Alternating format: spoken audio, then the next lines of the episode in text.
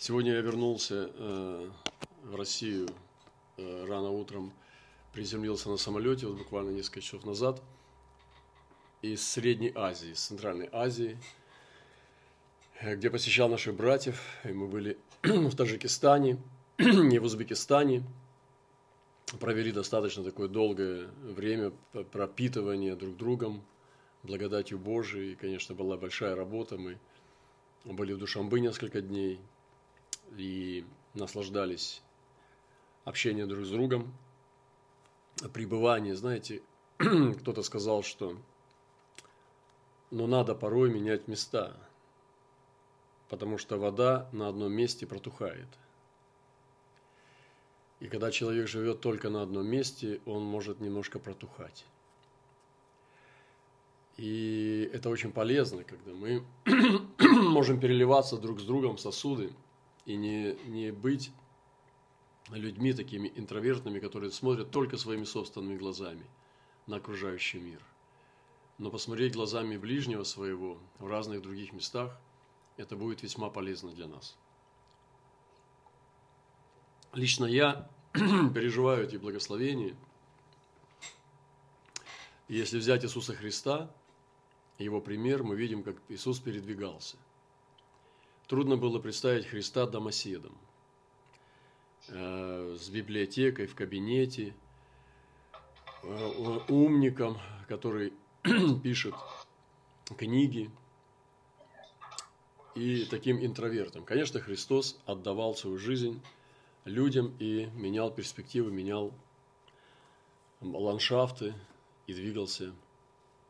И когда в городах некоторых его очень хорошо принимали, хотели сделать даже царем, он уклонялся и говорил, что мне нужно другим городам проповедовать. Иисус был в движении. Подумайте над этим, кто засиделся очень сильно, потому что это для паломника, для странника очень важно, чтобы он мог видеть другими глазами. Мы двинулись также, потом были и в Узбекистане, проехали на машине через границу, прошли и побыли в Ташкенте тоже достаточно долго, несколько дней глубоко, не расставаясь друг с другом, практически живя друг с другом в одном месте, кушая, отдыхая, пребывая, молясь, пребывая в слове.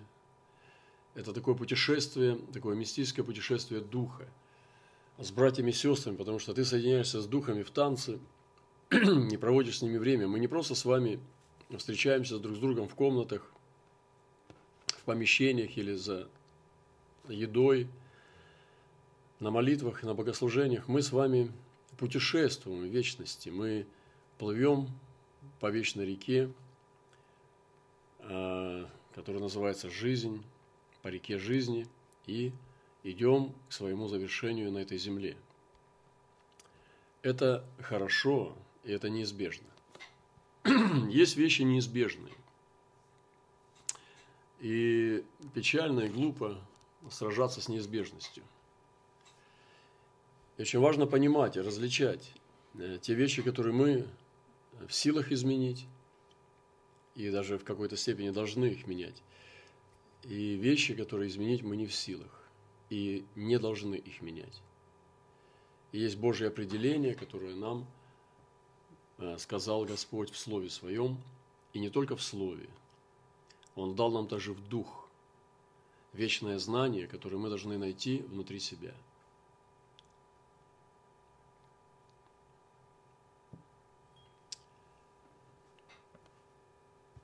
Рекламная пауза. Бог есть. Поехали дальше. Еще одна рекламная пауза. Бог благ. Поехали дальше.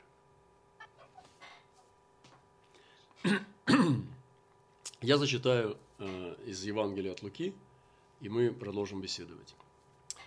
Или какой царь, идя на войну против другого царя, не сядет и не посоветуется прежде, силен ли он с 10 тысячами противостать идущему на него с 20 тысячами?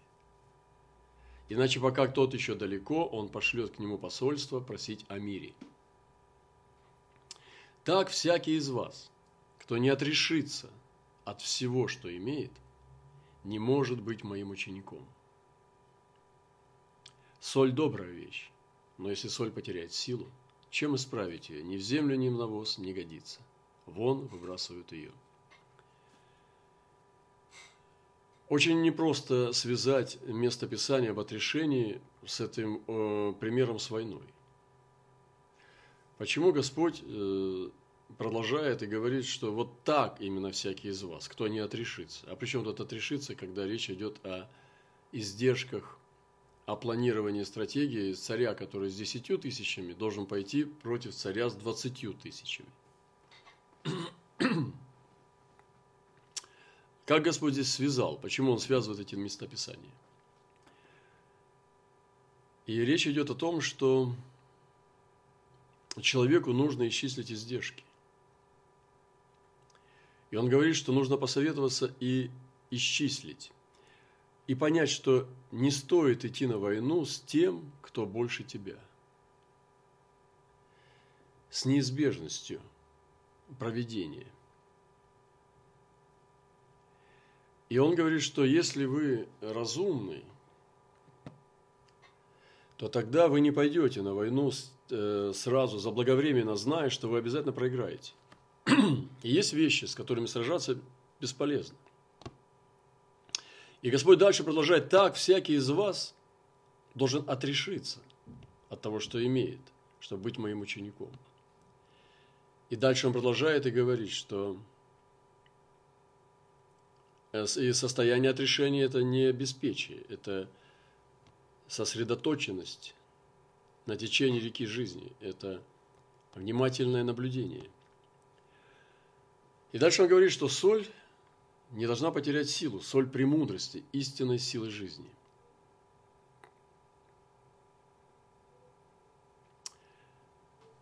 Ну, сегодня несколькими вещами поделиться. В Азии очень интересно было. Мы занимались внутренним таким созиданием, потому что в этом была нужда большая. Я видел, как братья, я в том числе вместе с ними, служат Господу уже годами, созидают церковь, трудятся непросто, но иногда мы не следим за своей внутренностью. Мы не следим за внутренним здоровьем. Вы знаете, иногда болезнь, как вот есть такая профилактика болезни, да, очень важно следить. Затем, как ты себя, ну, вообще, как твое здоровье. И, к сожалению, люди лечатся тогда, когда уже поздно, когда болезнь уже проявляется, вместо того, чтобы ее предупреждать и предотвращать. Так происходит и с раком, и с другими заболеваниями, которые, когда проявляются, уже бывает поздно. Также с духовным человеком. Когда мы видим проявление определенных заболеваний духовного человека нашего, например, когда плохие черты становятся частью нашего характера, когда раздражительность уже не вызывает у нас глубокое покаяние со слезами, а становится частью нашего ежедневного характера, повышенный голос, может быть, оскорбительные слова, когда какие-то привычки становятся частью нас, мы понимаем, что это симптомы. Симптомы внутреннего перегорания. И очень важно, когда мы должны иметь равновесие, гармонию между внешним человеком, который трудится в апостольских трудах, я имею в виду на земле, в материальном мире, и между той стороной человека, который является внутренним, о котором Павел Апостол говорит: внутренно таков.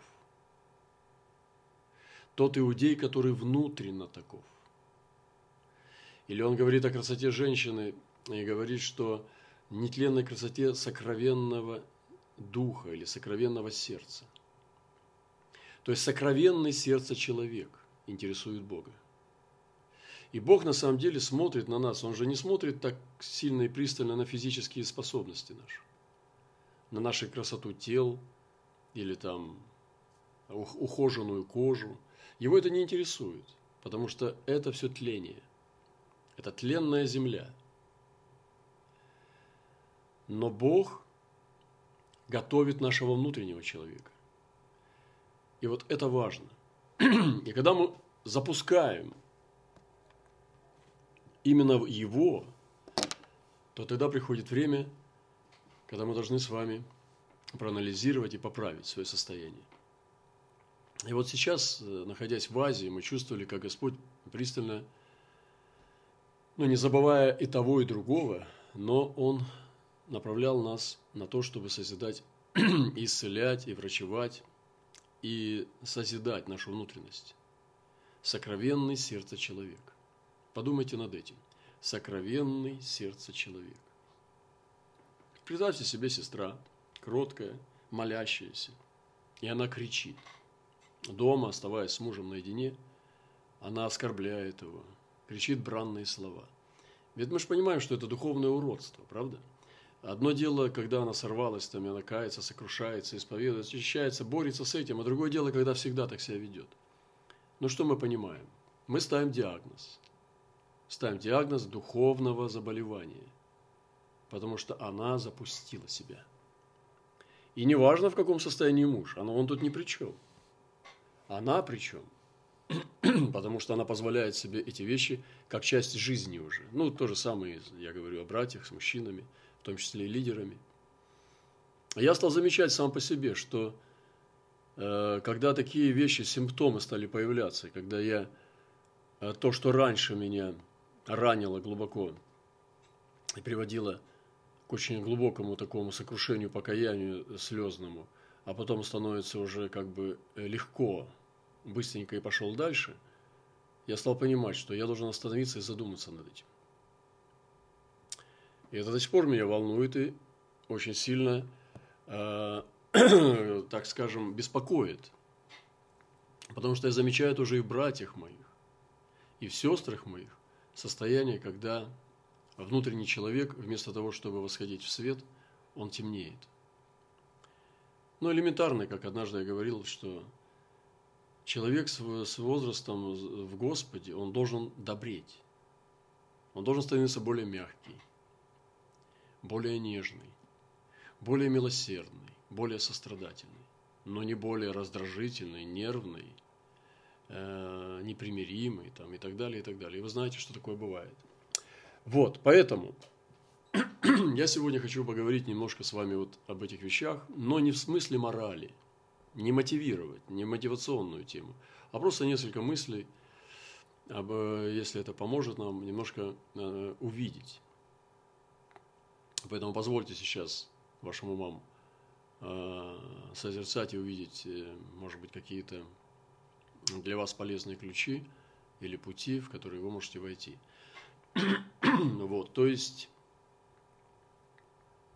Бодрствуйте. В притчах 20 главе написано: «Слава юношей – сила их, а украшение стариков – седина». Вообще, сегодня я однажды слышал проповедь, меня очень сильно коснулось. Это было в Амстердаме в 2000 году, собралось очень много там стран мира. И одна проповедь, которая меня не оставляет. Я и запомнил ее на всю жизнь, я надеюсь, она останется у меня так и дальше, с возрастом. Это было в 2000 году, то есть это было 22 года назад. Я помню эту проповедь. Я был очень восхищен масштабом широты взгляда проповедника. Он сказал, что сегодня культура, которая приняла несколько составляющих, и это восточный мистицизм, который входит в любую, даже европейскую, восточную культуру, то есть он моден сегодня, то есть мистицизм Востока. И также он сказал, я не буду все перечислять, что сегодня есть молодежная культура, которая отодвигает зрелость, возраст и старость как что-то не просто ненужное или второстепенное, а постыдное. Сегодня в молодежной культуре современного человека почти грех быть старым. Звучит как безумие, потому что каждого молодого человека ждет старость. Это неизбежность.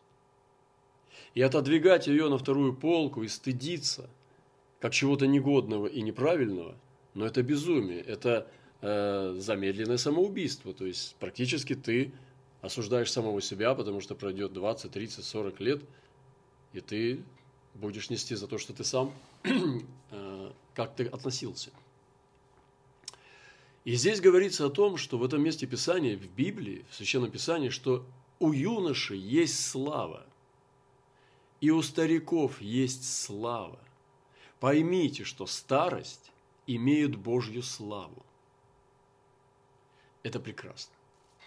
Сегодня все пожилые люди, возрадуйтесь. Я не считаю себя пожилым, но... Как бы я сегодня получаю такое слово радостное, это мне просто очень интересно. И я хочу сказать, в каком бы вы возрасте не были сейчас, сколько бы лет вам не было, у вас есть доступ к славе вашего возраста. Так, рекламная пауза. Бог благ. Все, поехали дальше.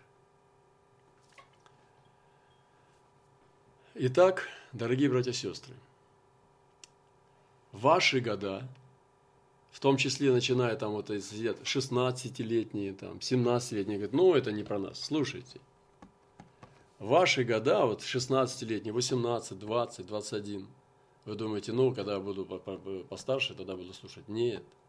Здесь говорится о том, что у юноши есть возраст, где есть слава, как бы облако над этой цифрой. Найдите его. И здесь написано «сила их». Но сила-то это не сколько ты на турнике подтягиваешься, а сила жизни, юности. Этой непосредственной доверию, этому порыву, силе порыва. Этой позитивной позиции продолжать жить. Вот, это восхитительно, это невероятно. То есть, это, она молодость сама за себя постоит, потому что, ну, просто эта жизнь, она идет, она прет со всей силы, как бронепоезд. И это потрясающе прекрасно. Но также и написано украшение стариков. Ну, такие слова здесь стариков, и мне кажется, что зрелых или пожилых, или, как там еще говорят, старейшин, да? И стариком быть почти уже грех. Почти преступление. Они сдвигают их на второй план. И вот эта молодежная современная культура делает так, что они стыдятся, особенно женщины, стыдятся своего возраста. На какие только ухищрения они не идут. И когда они видят, что все уже ветшает, кожа, появляются какие-то сегменты, пятна, волосы выпадают там, или же седина. И это для них катастрофа, для многих. И там, ну, делают пластические операции, пытаются что-то сделать, чтобы замедлить время, чтобы продолжать выглядеть моложе. А вся эта реклама, вся эта медиаинформация, она проклинает старость, проклинает возраст. Всячески внедряется в наше подсознание, сознание, чтобы понять, что мы все должны быть как можно моложе.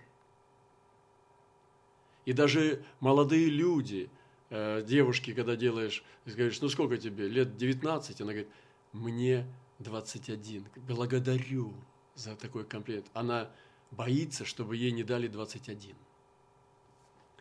Но это все, но это же как дождь, прошел и нету. Года это, они быстро летят. Вы знаете, я хочу вам засвидетельствовать. Вот я уже не раз говорил, и я вот, это не фигура речи. Я действительно чувствую себя внутри. Меня живет какой-то озорной мальчишка. Этому мальчишке где-то лет, наверное, я не знаю, наверное, 14, потому что в 16 я уже мудрее был. И мне кажется иногда, что даже в 18 лет я был мудрее, чем сейчас. Вообще я не изменился. Я смотрю даже и на детей, и на молодежь, на нашу. Я думаю, какие взрослые люди. Вот бы поучиться, вот бы таким быть. И у меня внутри возникает такое внутреннее противоречие, потому что я продолжаю быть этим озорным хулиганом внутри себя. И постоянно все порчу. Вот сколько себя не знаю, я постоянно все порчу. Там испортил, здесь только раскрылся, все испортил снова. Ошибка за ошибкой. И главное, самое болючее, что огорчаю людей. А это больше всего мне больно, и ненавижу, и не хочу никого огорчать. Но никак не научился еще нормальному взрослому человеку. Вот веду себя как пацан, который вообще ничего не знает о жизни. Честно. Я сначала думал, что я не буду об этом говорить. Я же все-таки пастырь. А потом думаю, нет. Надо говорить. Потому что возможно, что вы такой же. Поэтому тело... И кто-то сказал, что старость – это когда... Ну, то есть, старость не в плане зрелость, а когда старость в плохом смысле, когда человек состарился, именно светшался. Это когда внутренний человек уже расхож с телом. То есть, нет гармонии внутреннего мира и тела. Мне понравилось, как один пример, как один мужчина рассказывал, как он пытался запрыгнуть. Ну, то есть, его пригласили делать какую-то лекцию. Ему уже было за 60, по-моему, он уже был в таком возрасте. Вот. И там для него специальную лестницу поставили. Ну, может, даже за 70, я не помню. Специальную лесенку поставили, по которой он должен был подняться. Но он, вопреки как бы вот этой лесенке, пытался самоутвердиться и прыгнул как бы вместо лесенки специально. Но сделал такой подростковый выпендреж. И прыгнул, значит, на сцену. И споткнулся. И на виду у всей публики грохнулся с грохотом и с шумом. Кое-как поправившись, все испугались, подбежали его поднимать. Кое-как поправившись, он, значит, отверг помощь, значит, вскарабкался. Конечно, фиаско конкретный. То есть, вот что он делал? Это же ребенок. Это вот этот дядька, был ребенок. Потому что нет бы подняться по лестнице, просчитав свои силы, там, солидно ведя себя. Тем более семинар был у него солидный. Он решил сигануть, потому что показать, что мне лестницу не надо, я моложе. И дело в том, что самое смешное и печальное было в том, что он действительно поранился, но не хотел показывать виду. И когда он делился этим семинаром и вел этот семинар, значит, он был спикером, у него под брючиной он истекал кровью. И под брючиной текла кровь, ему было больно, и он был страшно недоволен, ну, не прям там, что там что-то страшное. Вот. В общем, представьте себе, он сидел, стоял, истекал кровью, не показывал виду, крепился и, ну, как бы продолжал быть крутым подростком. Но потом, когда он это все уже анализировал, сказал... Зрелость была бы в том, чтобы он мог просто взять паузу, перевязать ногу, спокойно при публике, просто продолжить под аплодисменты народа, публики, все люди добрые. Вот. Мог бы продолжить, потому что это разумно. И вот эта несоразмеримость внутреннего мира и тела, которое тебе уже не послушно. Вот есть то, когда нужно найти гармонию. Это значит, что он поступал не по возрасту. Потому что стыдился, потому что культура современного человека приговорила старость и зрелость как к чему-то злу какому-то. И Господь говорит, что у стариков и у пожилых людей, у зрелых, вот здесь тоже есть зрелые многие люди, я вижу, есть слава. Поставьте свою цифру своего возраста, и, пожалуйста, не уменьшайте ее и не увеличивайте.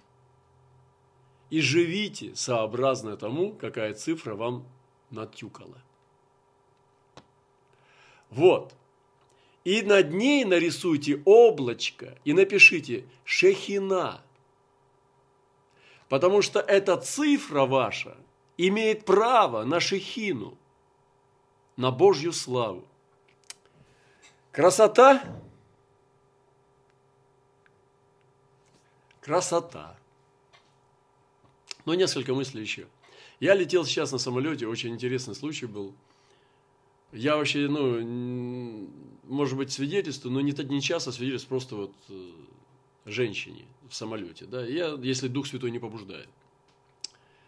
Я летел с Новосибирска до Таджикистана, и самолет был полный, я даже не помню ни одного европейца, не могу вспомнить. В основном это летели вот местные люди. Таджикский народ, который я очень люблю. И мы летели. И вдруг я летел на таких местах, где запасной выход, и там много места для ног. И туда прошли две женщины и сели рядом со мной.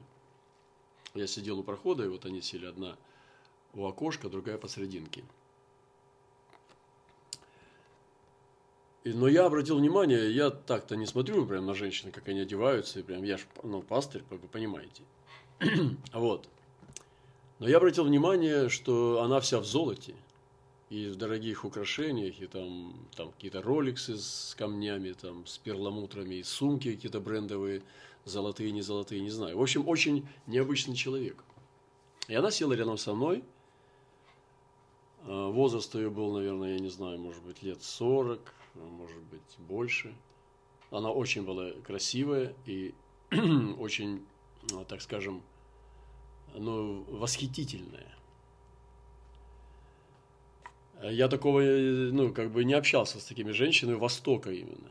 Как какая-то Шахерезада со сказки. И рядом была молодая девочка, может быть, лет 16-18. Как оказалось позже, это была ее дочь. Очень чистая, наивная. Она даже не могла в туалет пойти, пока там в коридоре какой-нибудь мужчина стоял. Ну, в смысле, в проходе. Она убегала, садилась туда к нам, в этот проход пряталась, а потом мужчина, когда уходил, она шла в туалет. То есть, но она оказалась уже выданная замуж. И муж ее отпустил, значит, с мамой лететь на родину после долгих лет отсутствия. Но к чему это все рассказываю? Я очень сильно удивился. Нас в Азии Господь учил о церкви Есфири. Я думаю, это было знамение, вот мистический поход, путешествие, когда Бог дает знамение неба и земли. Это Есфирь. Она стала делиться своей жизнью. И я удивился, как быстро Бог как будто бы дал благодать, открытие сердца. Я как в сказку в какую-то был унесен. Даже сейчас мне трудно вспомнить эту беседу, потому что она была какая-то... Ну, как будто я был пророк с самарянкой. Я разговаривал с ней, как Иисус с самарянкой. Было помазание дивное какое-то. И она говорит в один момент, я, говорит, не понимаю. Я даже не знаю, как вас зовут. Я никогда никому не рассказывала эту историю своей жизни. Я вам все рассказала. Почему? Я сказал, и потому что вы говорите с Божьим человеком. Потому что вы открываете свою жизнь пред Господом. И это было очень удивительно. Я очень сильно благословился, поназидался так, как будто я попал в какую-то сказку. И я увидел, какое благородство. Она была первой женой своего возлюбленного мужчины. Она его не видела, даже фотографию. Ее выдал отец, очень богатый. Она богатая, у нее богатые родители очень. То есть она никогда не нуждалась ни в чем. Не знает, что такое нужда. Ну, то есть не знала с детства. Потом, конечно, возможно, узнала. И отец ее выдал замуж, она даже не знала за кого. Она же фотографию. Я просто слышал, некоторые сестры фотографию видели наши. Мужа, где обманывали. Там он старше оказывался и так далее. Она нет. Ей дали ее просто выдали. И она его полюбила. Он был старше ее на 6 лет. Тоже очень богатый. В общем... Она говорит, я покупала ему даже брендовые носки, настолько любила его, что там все его одевала во все самое фирменное, брендовое, самое дорогое. Даже белье должно было быть обязательно дорогое и качественное. Но потом она заболела и сама ему дала вторую жену. То есть она отправила его к женщине, как Сара к Агаре. И потом не справилась с этим, я так понял, я уже не вникал в эти детали. Но меня поразило то, я говорю, вы называете его на «вы»? Она говорит, всегда. Я всегда называла его на «вы». И даже до сих пор, когда уже есть дети, 5 детей у нее от него, и она продолжает называть его на «вы», и никогда детям не сказала ничего плохого на него. Никогда ее дети не слышали ни одного слова плохого от нее на отца. Вот такая женщина. Это удивительно. И Соломон говорит, я не нашел из 1000 ни одного человека. Но все-таки, возможно, бывает среди 1001. Такая была Есфирь. И вот, ну это какое-то мистическое, интересное очень. Я восхищался благородством этого человека. И когда я спрашивал, может быть, вы вернетесь к нему? Не думали ли вы о том, чтобы вернуться? Она сказала, нет, я не смогу вернуться. Я вкусила свободу. Я остаюсь свободной. Я буду одна всегда. Теперь. Но она была очень красивая, и ей такие женщины одни не бывают. Но она сказала, я принял решение. Я буду всегда теперь одна. Очень интересно. И я говорил с ней, и потом уснул уже, заснул, и все такое. Я понял, что это знамение. Знамение, как человек может сохранить свой благородный высокий дух на этой земле. И как он может испортиться, потому что я встречал также пастырей, очень сильно испорченных. Буквально просто от них ничего человеческого не остается. Ты смотришь на него и думаешь, Господи, ты же читаешь Библию. Как ты мог превратиться вот в такое существо за такой короткий срок, низменное, лживое, лукавое? Поэтому, возлюбленные братья и сестры, Библия нас не делает Библией. Вот. И схождение в церковь не делает нас духовными. Мы с вами должны трудиться. И вот Христос сказал, кто не отрешится от всего, что имеет, не может быть моим учеником. И вот этот юноша, которого вижу внутри себя, я думаю, моя проповедь не про меня. Не бойтесь. Но я могу свидетельствовать, потому что у меня нет другого примера для свидетельства. Чтобы это было правдиво. Я все время чувствовал себя неполноценным. Я не знаю, как вы. Неполноценным, что я как ребенок какой-то, который все портит. А теперь я знаю, что я не один. И если у вас то же самое, не пишите в комментариях, не надо. Но у меня создается впечатление, что я далеко не один. И это есть подлинное «Я». Это и есть подлинный, твой сокровенный сердце человек. И Иисус однажды взял чадо, прижал его личико к своей щеке и сказал, если не умолитесь, как дети, не войдете в Царство Небесное. Вот это умоленное чадо и видит Господь в нас, независимо от плоти, которая может ветшать или взрослеть и так далее. Оставайтесь этим чадом, братья и сестры. Я слышал, как одна бабушка говорила недавно. Она говорила, если я, когда еще чуть-чуть состарюсь, она не считала себя еще бабушкой, я сразу же накуплю шоколада и объемся его. Потом я возьму, сяду на бордюрину, съем торт. Потом прозвоню во все звонки, поударяю по всем машинам, чтобы сигнализации завизжали. Потом пробегусь, на что-нибудь натворю и как бы закричу. Ну, сделаю, короче, буду жить, буду делать глупости. Вот в этом смысл. А сейчас, говорит, пока мне положено вести себя правильно. И вот такой вот парадокс. Что мы будем делать с этим юношей? Что мы будем делать со взрослеющей, там, или, я не знаю, с трансформирующейся плотью? Один человек рассказывает, я говорил семинар один значит, там что-то, короче, семинар какой-то он говорил аудитории. И там было, его пригласили, чтобы говорить что-то о креме каком-то, что ли. И говорит, проверьте себя так, возьмите руку, кожу, потом ущипните себя и подержите чуть-чуть, а потом отпустите. Вот. Если эта кожа обратно возвращается, братья и сестры, это что, где мы сейчас вообще с вами? По-моему, мы на небесах уже почти.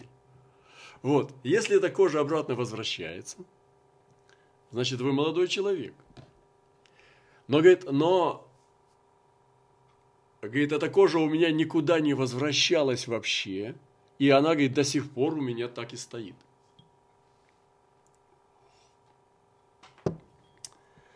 Но все это весело. В общем, я хочу, чтобы вы написали свою цифру над своей головой. И над ней нарисовали облако Шехины.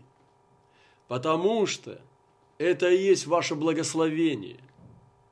Не стыдитесь. И церковь, если еще зайдет вот в этот обман великий, это вообще позор нам и стыд. Потому что Бог будет вразумлять юношей сновидениями, видениями девиц, отроковиц и старцев. Все будут вместе, они все будут под славой Божьей. И поэтому я хочу всех благословить сегодня этой благословенной истиной, чтобы мы с вами нашли славу над нашей цифрой.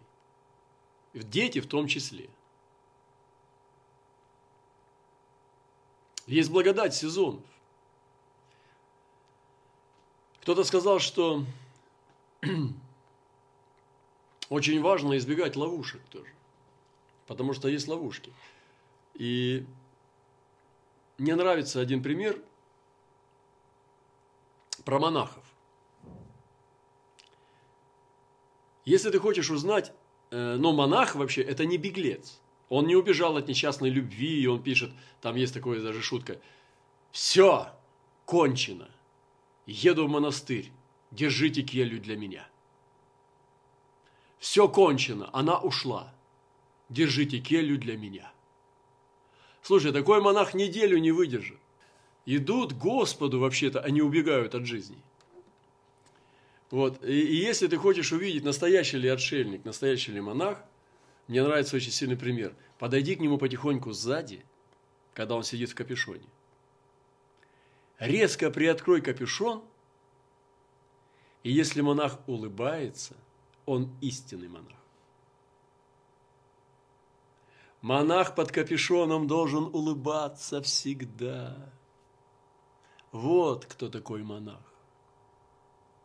Братья, сестры, монах должен быть веселым, потому что он любит Господа, потому что Господь радует его сердце. И я бы пробежался по монастырям, и открывал бы капюшоны, и посмотрел бы состояние лиц у этих монахов. Вот так мы с вами должны жить. Не возраст под капюшоном, а состояние души. Если бы приоткроют ваш капюшон, какое лицо они там увидят? Вы уверены в том, что вы идете правильным путем? Вы уверены в том, что вы окружены правильными людьми? Вы уверены в том, что вы делаете то, что вы должны делать на этой земле? Вы уверены в том, что вы встали на правильный путь и избрали истинную жизнь, которая вам предначертана свыше? Поэтому что не должно стареть, так это ум. Он может получить провалы в памяти. Он может уже быть не таким острым. Но страх нельзя допускать. Об одной женщине пишут, как одна бабушка все никак не могла умереть, она мучилась. И тогда, когда ее спросили, чего ты больше всего боишься, она сказала, я боюсь быть съеденной червями. И тогда пришли люди и сделали завещание. Вызвали нотариуса, там сделали завещание, где обещали, что ее сожгут после смерти, кремируют. И вы знаете, она в тот же вечер спокойно умерла, потому что она перестала бояться. Какие наши самые большие страхи, связанные с возрастом? А какие наши самые большие страхи, связанные с внешностью? Чего мы боимся? И вы знаете, пока мы будем бегать от наших страхов,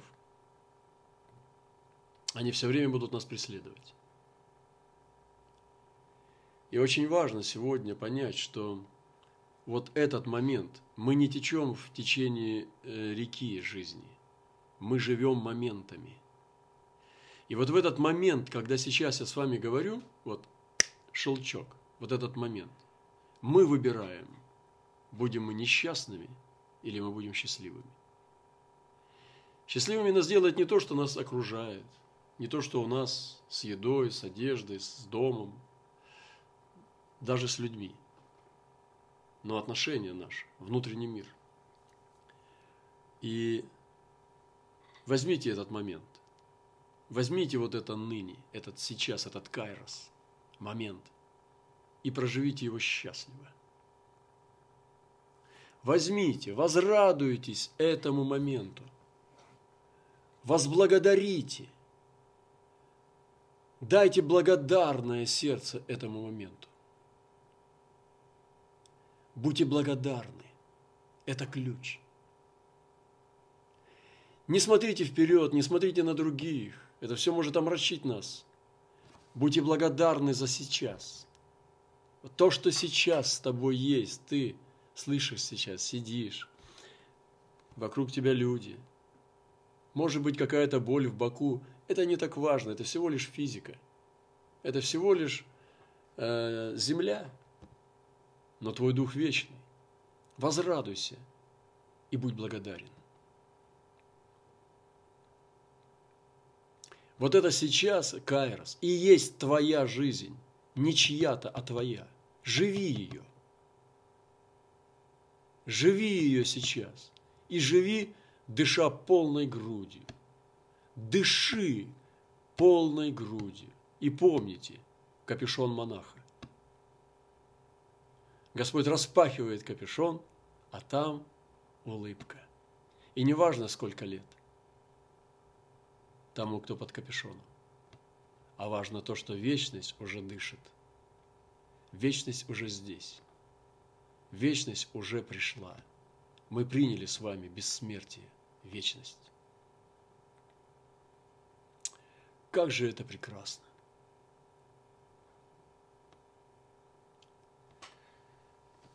Я буду заканчивать.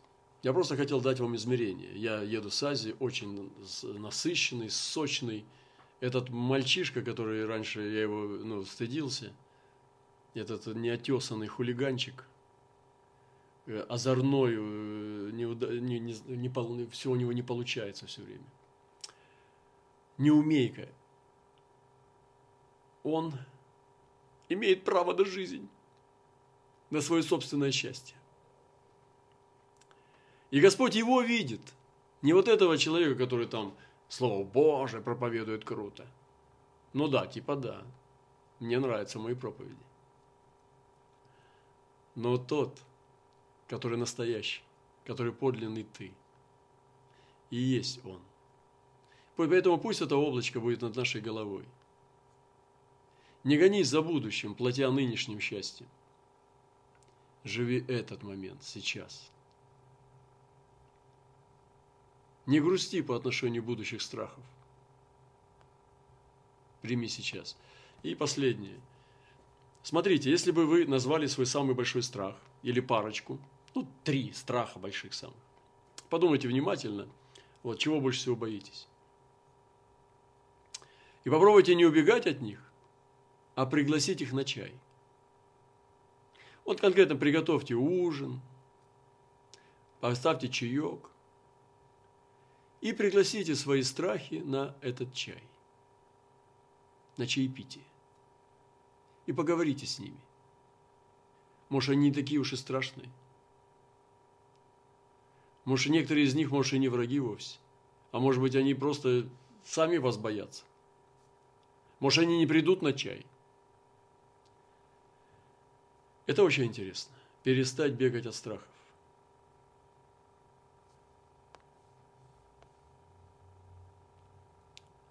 Мы не чувствуем, когда Павел или Иоанн стали стариками. А ведь они старцы. Мы слышим проповеди Павла, когда он был молодым юношей. И читаем его, когда он стал старцем. Он уже пишет, Павел старец. Но мы не чувствуем разницы.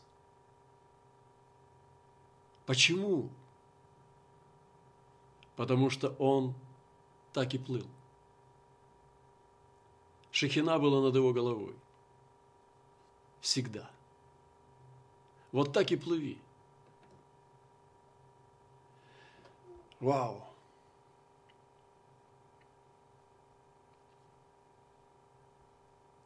Хорошо. Я буду заканчивать.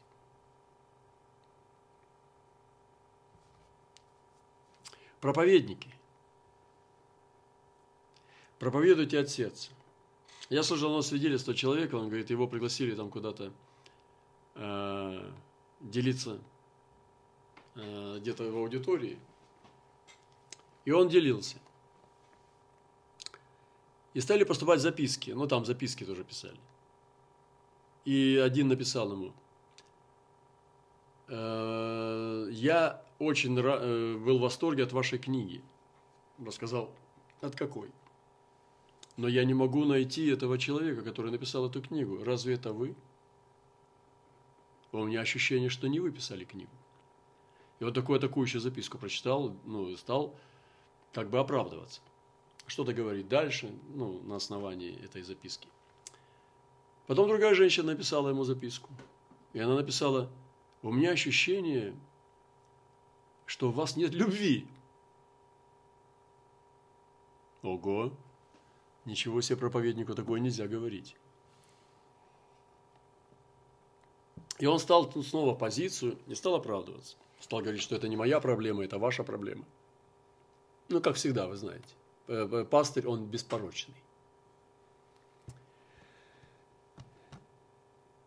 Но потом он размышлял ночью.